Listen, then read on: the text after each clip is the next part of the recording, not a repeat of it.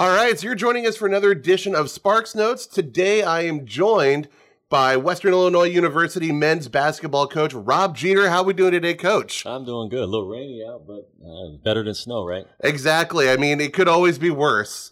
Uh, now, for those of you who haven't been paying attention, the Leatherneck men's basketball squad have three games left in the regular season. Got St. Thomas coming up this weekend, and then the next week it's North Dakota and North Dakota State. So definitely some great opponents on the way, but the Leathernecks have beaten all three of them in this season, so things are looking pretty good. But with this last uh, last push with the regular season, coach, I just want to know what kind of adjustments or plans are the teams making to get ready for it.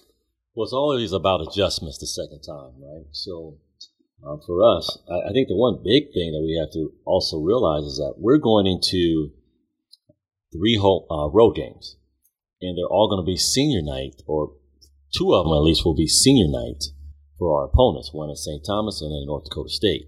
So that comes with a little more of uh, juice on the game. So we have to just make sure that we're prepared. The adjustments that we'll make, we'll watch the film, we'll see some of the things they tried to do to us. Uh, we'll see what we were successful with when we attacked them, and then try to make sure that we anticipate any other adjustments. But it's still a game of basketball. Just you know, try not to make it too difficult. Keep it pretty simple, and just go out and play. Now, of course, this season, the Leathernecks have really been buoyed by monster performances by Trenton Massner and Alec Rosner. And on the other side of that, we've got St. Thomas. The previous game was maybe a bit closer than most people would like. It was a four point difference. Yep. Is there a broad kind of game plan for keeping Andrew Rohde and Parker Bjorklund in check? They're, they're really good players. Um, it's going to be one on one defense. We just have to make sure we defend without fouling. And the way we try to do it is just make them take tough two pointers. As long as we're not allowing those threes, the threes put uh, put a lot more stress on us, and we don't want to give them three from behind the arc or three around the basket with and one foul. So tough twos, sit down and guard, and just uh, hopefully we can make make a miss. Now, kind of taking a, a, a farther back approach, looking at the season, the the Leathernecks have had a great season, but have there been any takeaways from some of your losses? It's always the but, right? Mm. That's how they get you.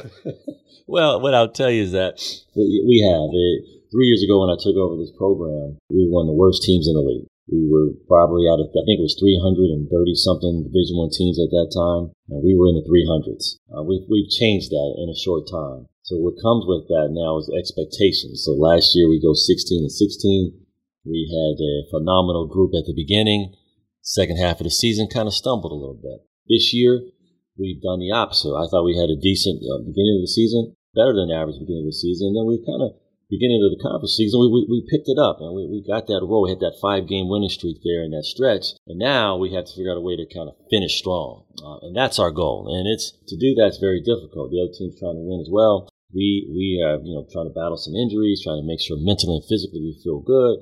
Uh, so it, there's a lot that goes into it, but we just have to make sure that we just have a guys that their mindset and the game plan will give them an opportunity to win. Just let them go out there and play. You don't want to get too lost in your own head. Kind of just take it one game at a time. And of course, you don't want to look way too far ahead because you know that the championship's coming up and Oral Roberts, number one in the Summit League, they're a tough opponent, but this is not an insurmountable task for the Leathernecks. No, it's not. It's Oral Roberts and the rest of us. Uh, you look at South Dakota State, uh, we, we split with them. We've beaten everyone else in the league. So it's just a matter of can we put ourselves in position to play in Oral Roberts again? Can we put ourselves in position to, you know, go and play our best basketball? So that's what we're trying to do. That's our focus. Absolutely. And of course, best of luck to the Leathernecks this weekend as they travel to St. Paul to take on the Tommies. Coach, I want to thank you for stopping in and chatting with us about this upcoming stretch for the Leathernecks. And well, with any hope, we'll be talking about some high expectations for the upcoming championship.